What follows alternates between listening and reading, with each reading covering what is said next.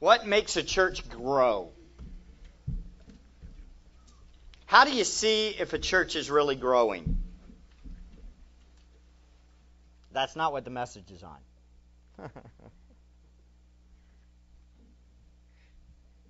you see if a church is growing. You see a church grow when you see sacrifice amongst its members. When you see Nicole work all, long, all week long to learn a new song.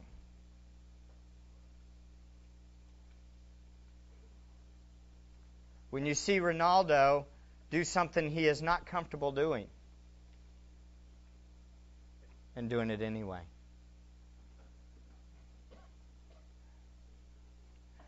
When you see Laura do the songs that she doesn't even know yet.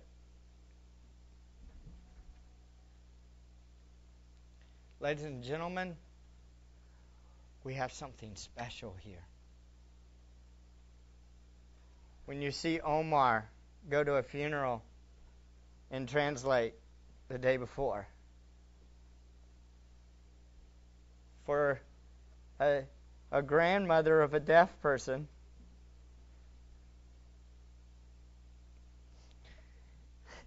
this is my dream. This is beautiful.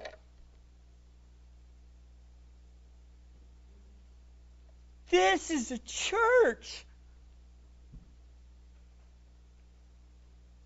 I see Christ. I am so thankful to be your pastor.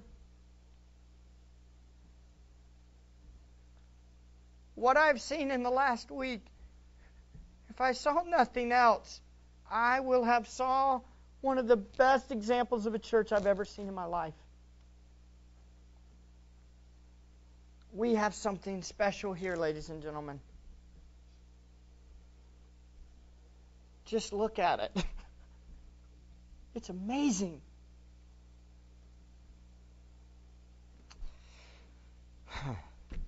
It's the grace of God. That's the first part of our name, Grace Bible Church the grace of God, unmerited favor, working in us. Now we're going to look at the second aspect of our name Bible. What are we all about here? We're about the Bible. So we're going to take a break from Luke today. And we're going to look at a passage that I want to ingrain deep in your heart. It's found in 1 Peter chapter 2. Turn over to 1 Peter chapter 2. Just to give you an idea of how unprepared I am, I don't even have my notes in yet. Where are they? Can you switch me over to I've just I was sitting watching everybody and watching everything and just marveling at how it was all unfolding and didn't even get ready. So forgive me. We are in 1 Peter chapter 2. Let's see if we can get this thing to turn over. No signal. Computer 1.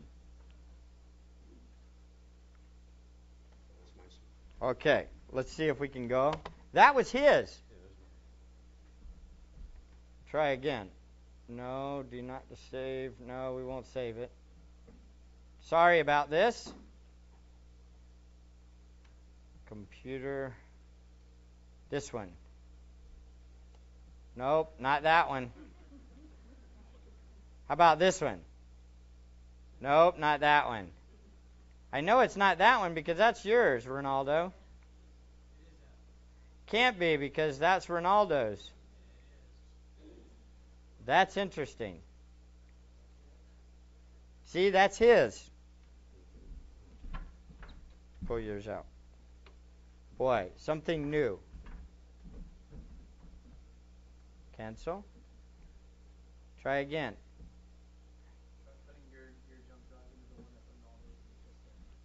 Okay. Boy, thanks for the flexibility. Sorry about this. Ah, oh, lots of stuff. Here it is.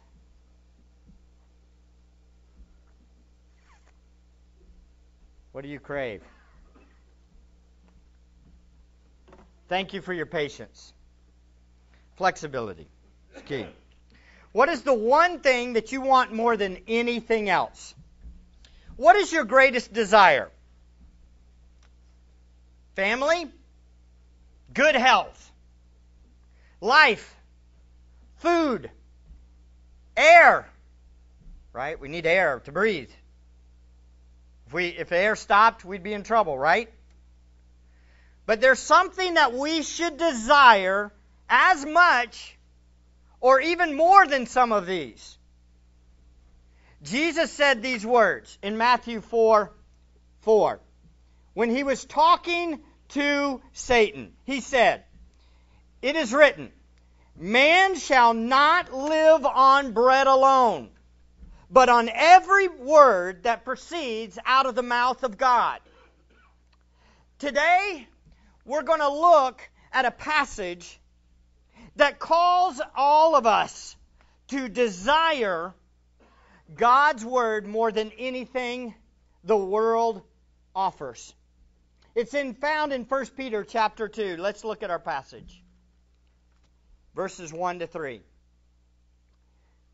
Therefore, putting aside all malice, all deceit, and hypocrisy, and envy, and all slander, like newborn babes, long for the pure milk of the word, so that by it you may grow in respect to salvation, if you have tasted the kindness of the Lord. Just to give you a little bit of a background on this passage, the letter was written by the Apostle Peter. This is many years after he had denied Christ and God had worked in his heart. He had repented and began to lead the church. He writes this letter under the Holy Spirit's control. The letter is written to Christians who are living under the brutal persecution of the emperor, Nero. This is a horrible time to be a part of the church. Everybody hates the Christians. They want them dead. Within four years of when this is written, most of the people that read it would have died under the hands of persecution. Many, many would have died by either being stoned or used as torches in Nero's parties. They would literally put people on stakes and burn them alive to light up Nero's parties. To be a Christian in this time was a hard thing to endure. So, in the midst of facing this kind of persecution, what do you think Peter would say to him? What in the world would he say? Would he say, hang in there, be tough, be strong, find a good hiding place? no, one of the main commands he gives is in this passage in 1 Peter chapter 2. He says, long or crave the pure milk of the word desire greatly God's holy word. What is the pure milk of the word? It is, in this passage, it's the Bible. It's the Word of God. It's God's inerrant or error free, perfect world, word, as we see. This book here explains to us who He is this book tells us who God is and how we're saved. Our church must be all about this book too. That's why Bible's in the name. We even put Bible above Baptist, though many of us are Baptists. Bible is above Baptist. I want to know the Bible. And that's what this is all about. This book is perfect. This book contains good news. So, how should we respond to this truth about God's Word? What are we supposed to do? We're supposed to crave it. We're supposed to hunger for it. We must want it more than anything. I was watching Ronaldo today. He was talking in his first message about how before we become believers, we crave sin. We crave the desire for sin. I wish I could get him to react it. Do it again. I want it bad. It was so good. Same concept now should be in believers for the Bible. We should want it. We should crave it. I want it. More. Give me more. That's why you should be here. The fellowship is great. The friends are good. But the Word of God is why we're here. I want to know it. I want to learn it, right? That's what this, uh, this church is, must be all about. We must desire it more than anything else in this world. We must desire it before, before everything. It must be our priority. We're going to look briefly, briefly at four aspects of our desire. Right? These, these are in your notes. Four aspects of our desire for God's Word. First, I want you to notice the obstacle to our desire for God's Word. It's found in verse 1. In verse 1.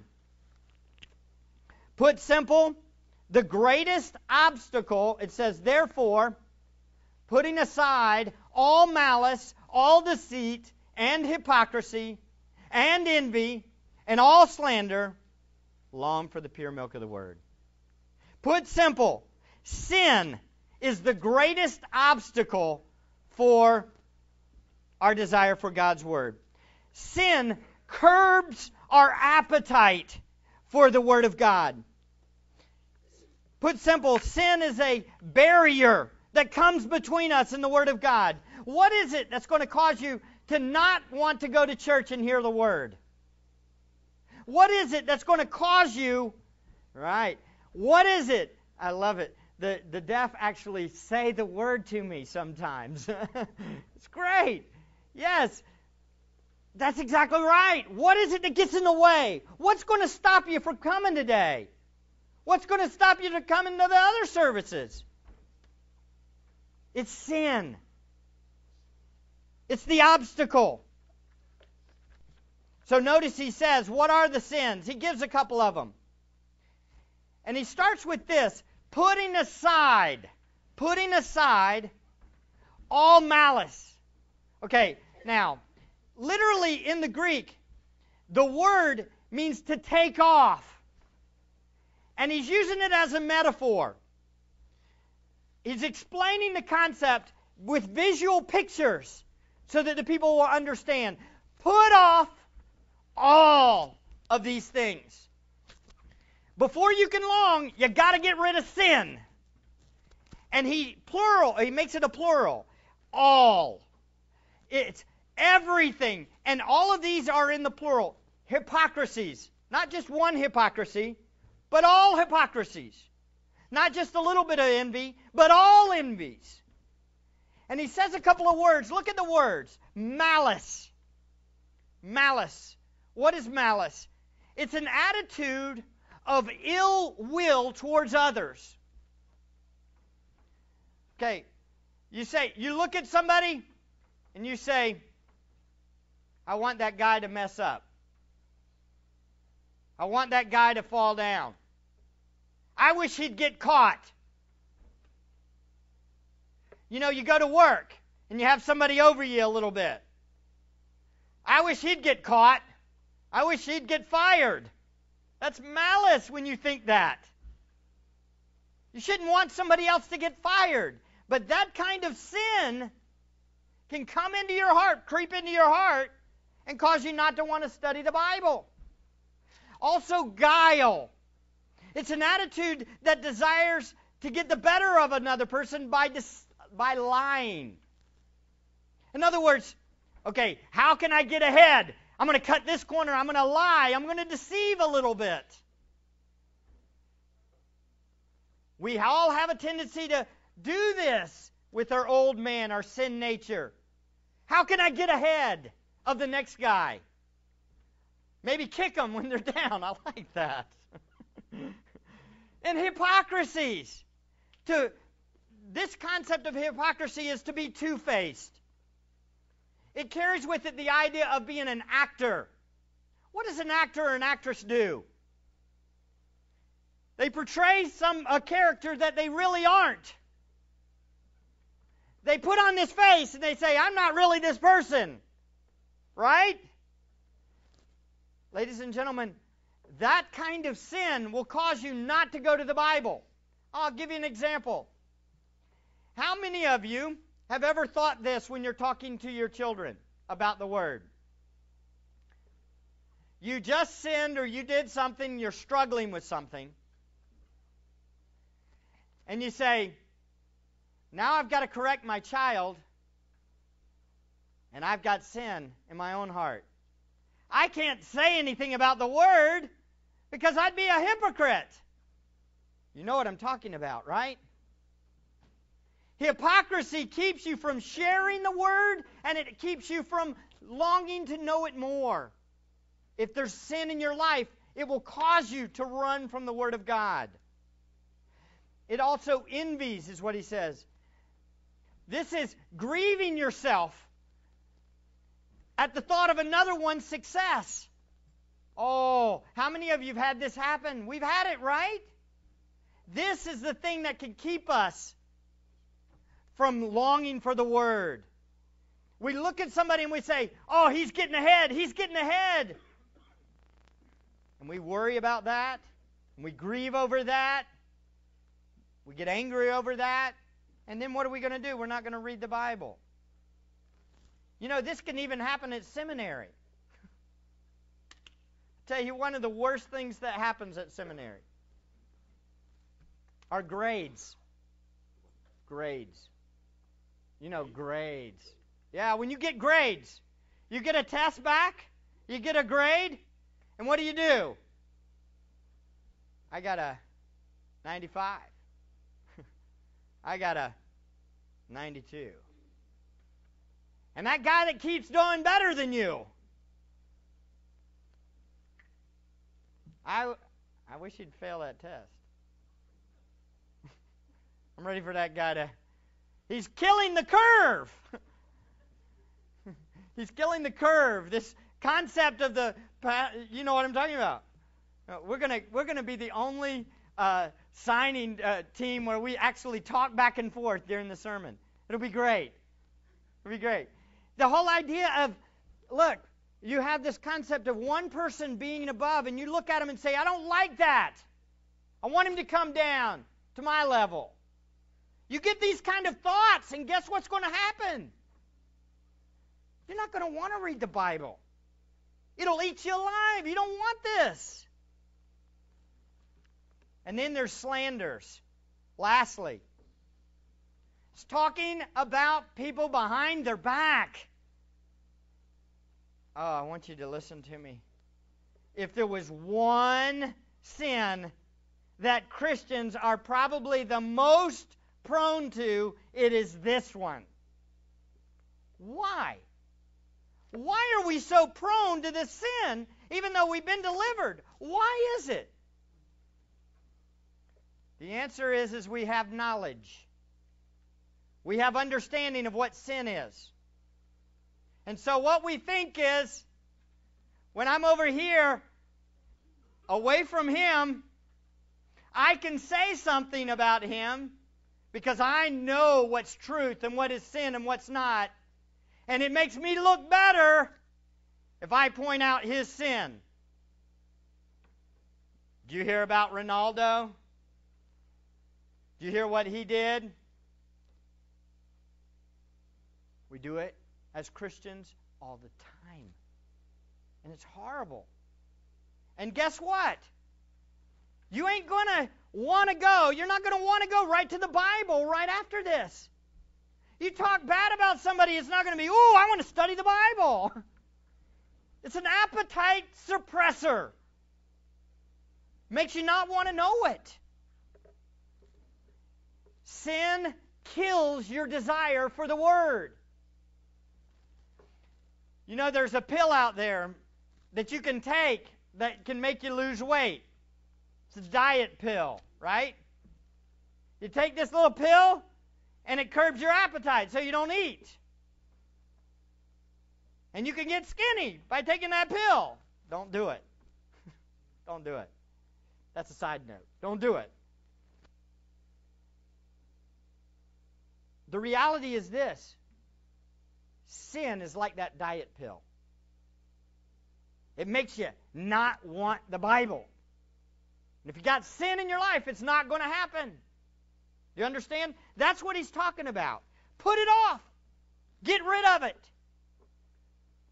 So, my question is this What is your greatest desire? You might ask, well, why don't I love the Bible more? The answer would be what? Sin.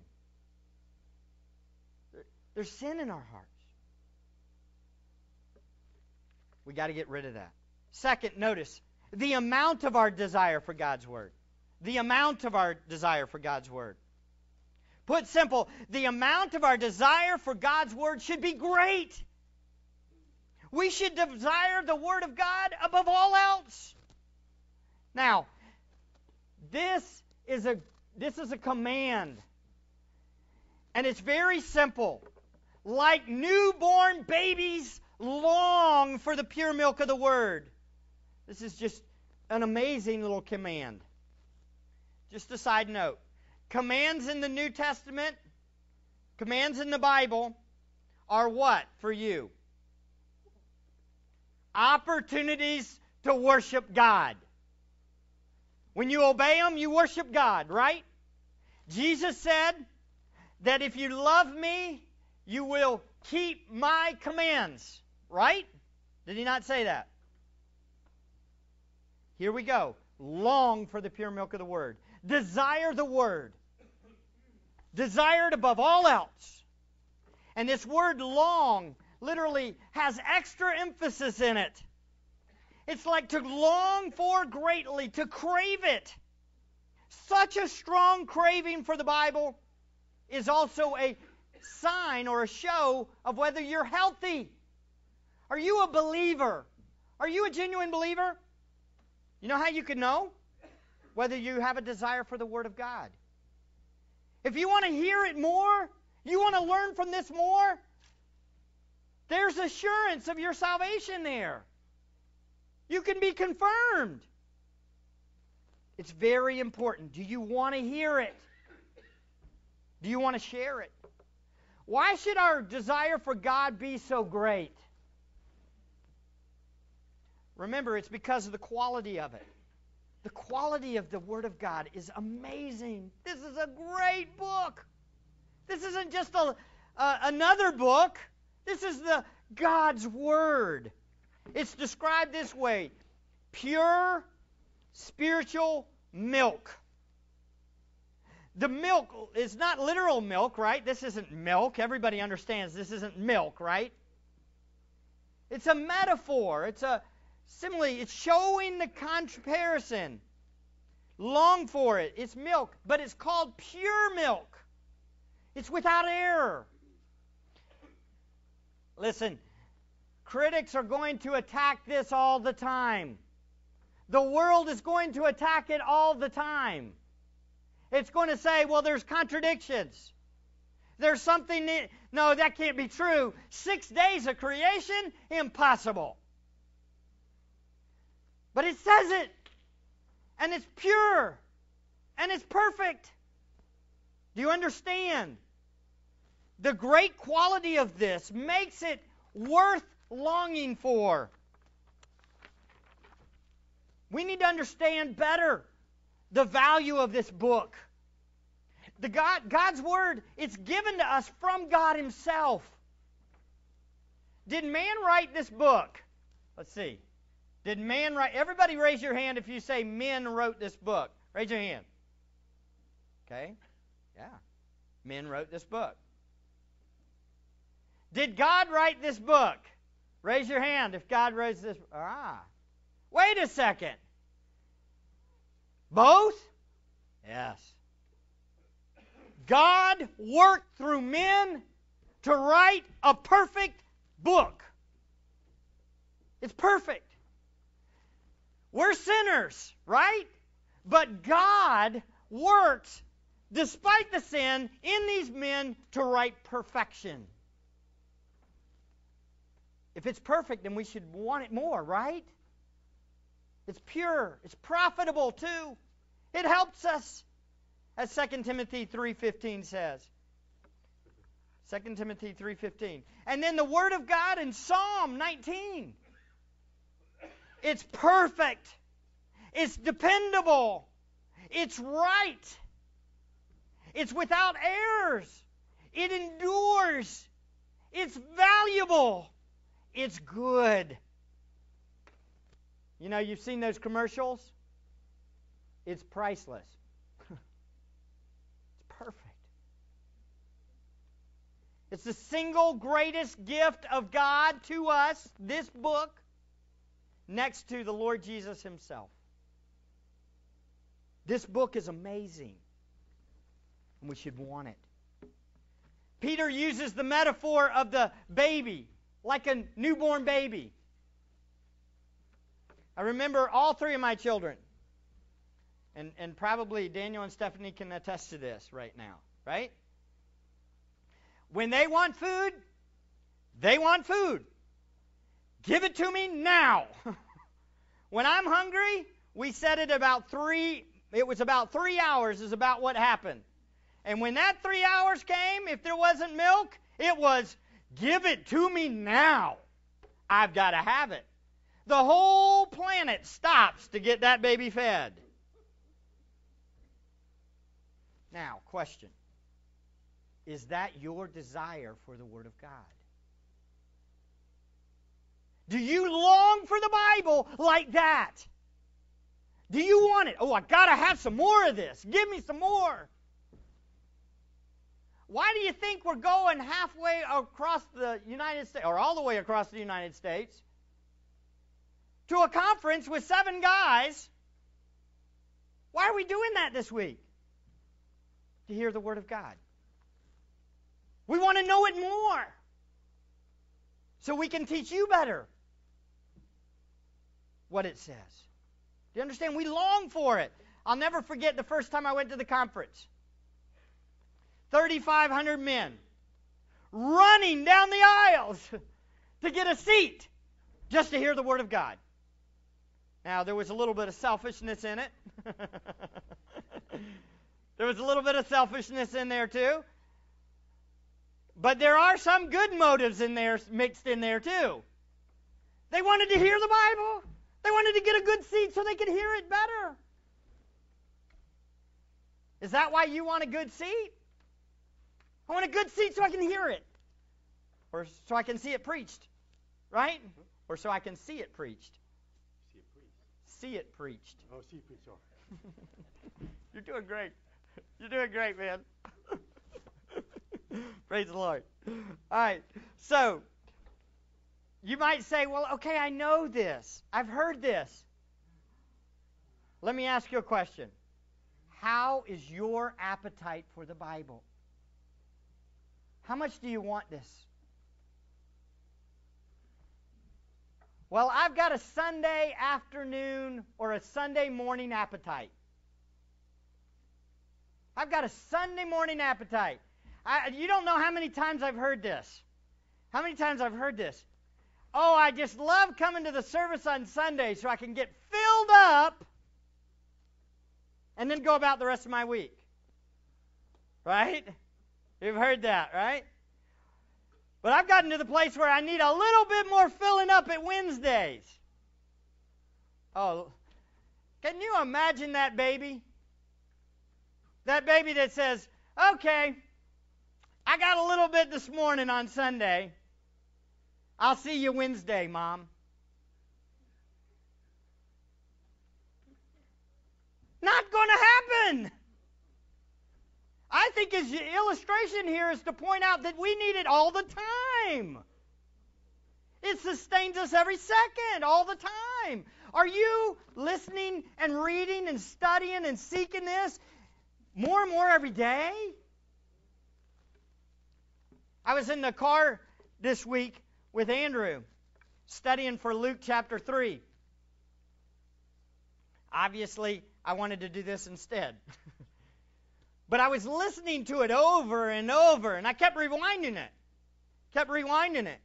Little did he know I had already listened to it at least 30 times before. Luke chapter 3. I was just listening over and over and over.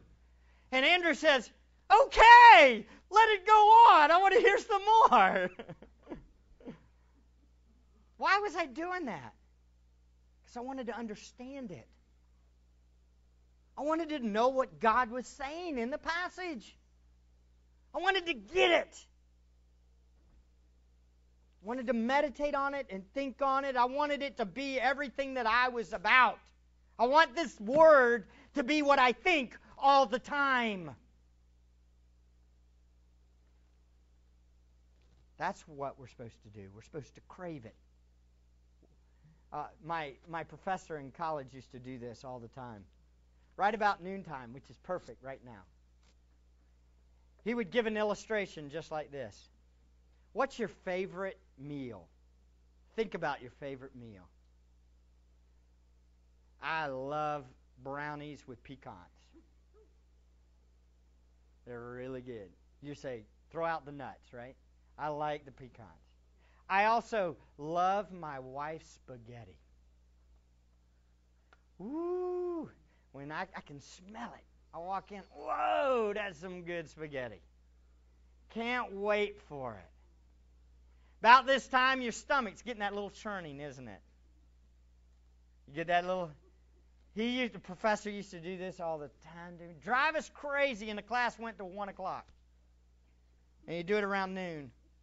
And we'd all sit there, ah, I'm hungry. But I want you to get this concept. I want you to get this concept. That, I want more, is what you should have for the Bible. You should want this all the time. It must be your priority. Long for the pure milk of the Word. Notice it gives the, he gives the reason for desiring God's Word. Doing good, buddy. Hang in there. It's hot in here. the reason for desiring the word. Notice in 2 2.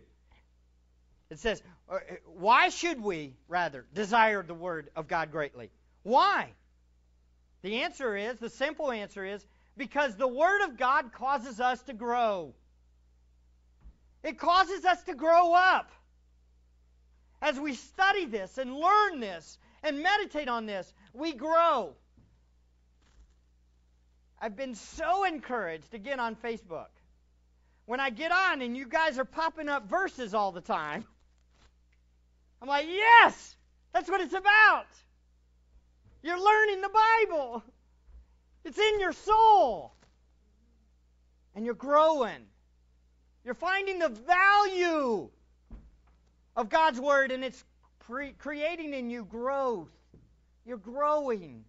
That's what that verse says. So that by it, so that by it, you may grow in respect to salvation. Look, this is not just a side issue. This is the most important issue. Have you ever asked this question? Why is it that you can't tell Christians from non Christians in America? Why is it that 80% of America says they're a Christian? And yet, if we were to look at our society right now, I would say it's a lot more degraded and has more sin problems than it did 40, 50 years ago. Would you agree? Now, granted, there's heart issues, there was always problems, right? And there were other issues. But sexual immorality, especially, would you not agree? It's just everywhere. Why is it that 80% or more of America says they're Christians, and yet there's no difference. None. Answer? It's the preacher's fault. And it's the true Christian's fault. Did you blame it on me? And the preacher's fault. and the and the true Christian's fault. The Bible is not a priority. The Bible is not a priority in the pulpit, and the Bible is not a priority in the home. That's a fact. We don't read the scriptures to our children morning, noon, and night. We don't pray with them the scriptures morning, noon, and night. That's the problem. The Bible is just a side note. And so there's no growth. If there is a Christian, there's no growth. The Bible has to be your priority, ladies and gentlemen, or you won't grow. You'll die. Does everybody understand? Are you growing in your relationship? Would you say that you are walking closer with the Lord today than you were last year? Are you still in the same bondages to sin that you were a year ago now? Are you still fighting with the same things and there's no victory? It could be because your lack of a desire for the Word of God. So important, the Bible, so that we can grow. Fourth and finally, the motivation for our great desire for God's Word. Is that motivation?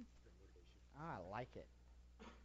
The motivation for our great desire for God's Word. It's found in verse 3. Notice. If you have tasted the kindness of the Lord. What is the motivation? If you have tasted the kindness of the Lord. Now, when you see that word if, you think what? It could be possible that you didn't, right?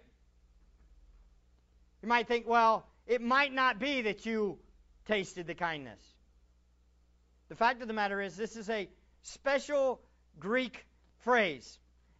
It mean, it's a first class, first class conditional, which means you could translate it since you have tasted the kindness of the Lord. It assumes that you have tasted the kindness of the Lord. Now, what does he mean then? The Bible is where we know God's kindness. It's what drives us. Look, let me give it to you simple. Have you ever enjoyed a great sermon? A sermon that wasn't just all about stories. A sermon that explained a passage and you enjoyed the passage.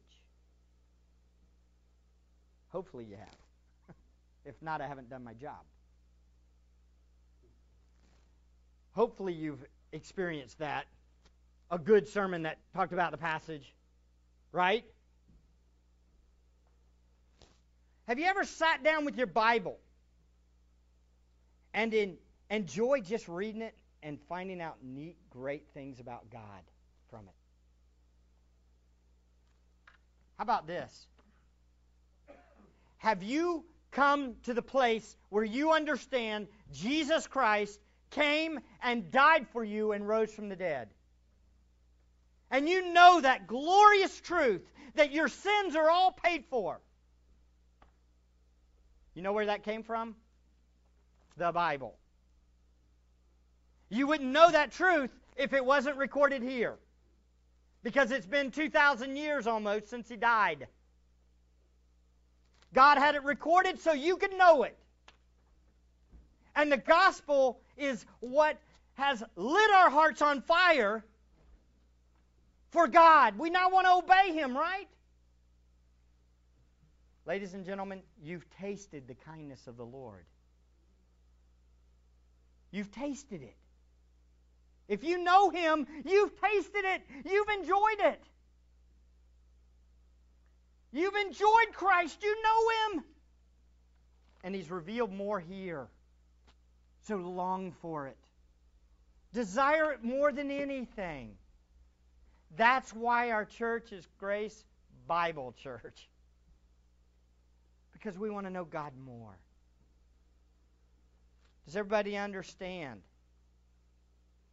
I hope so. Ladies and gentlemen, how do you view the Bible? Is it just another book? Is it a complicated book? Is it a complicated book? Or is it the one thing you desire because you found God there?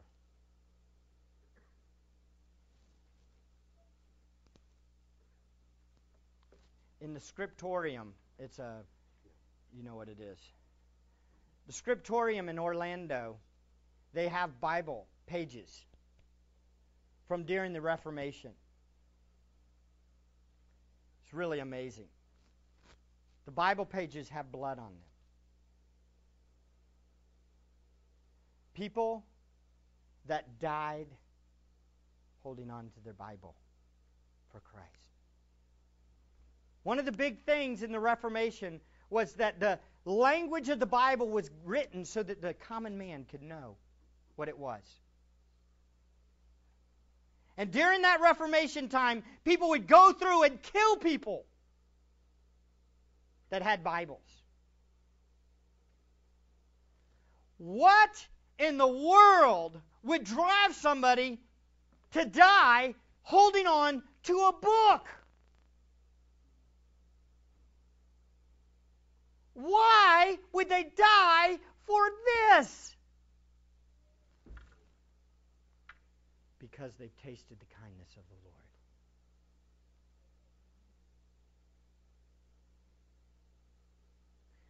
We have Bibles. I bet you if we did a survey in this room, we probably have what? Three or four per house? But where do they sit? Sit on our shelves. You know, one of the things I struggle with is I want you to bring your Bibles to church. I know we put it up on the PowerPoint. I understand that. But I think we need to have these. It's got to be a part of us. It should be the book we carry all the time. Because God tells us to long for it like newborn babies. Let's pray. Father, thank you for your word.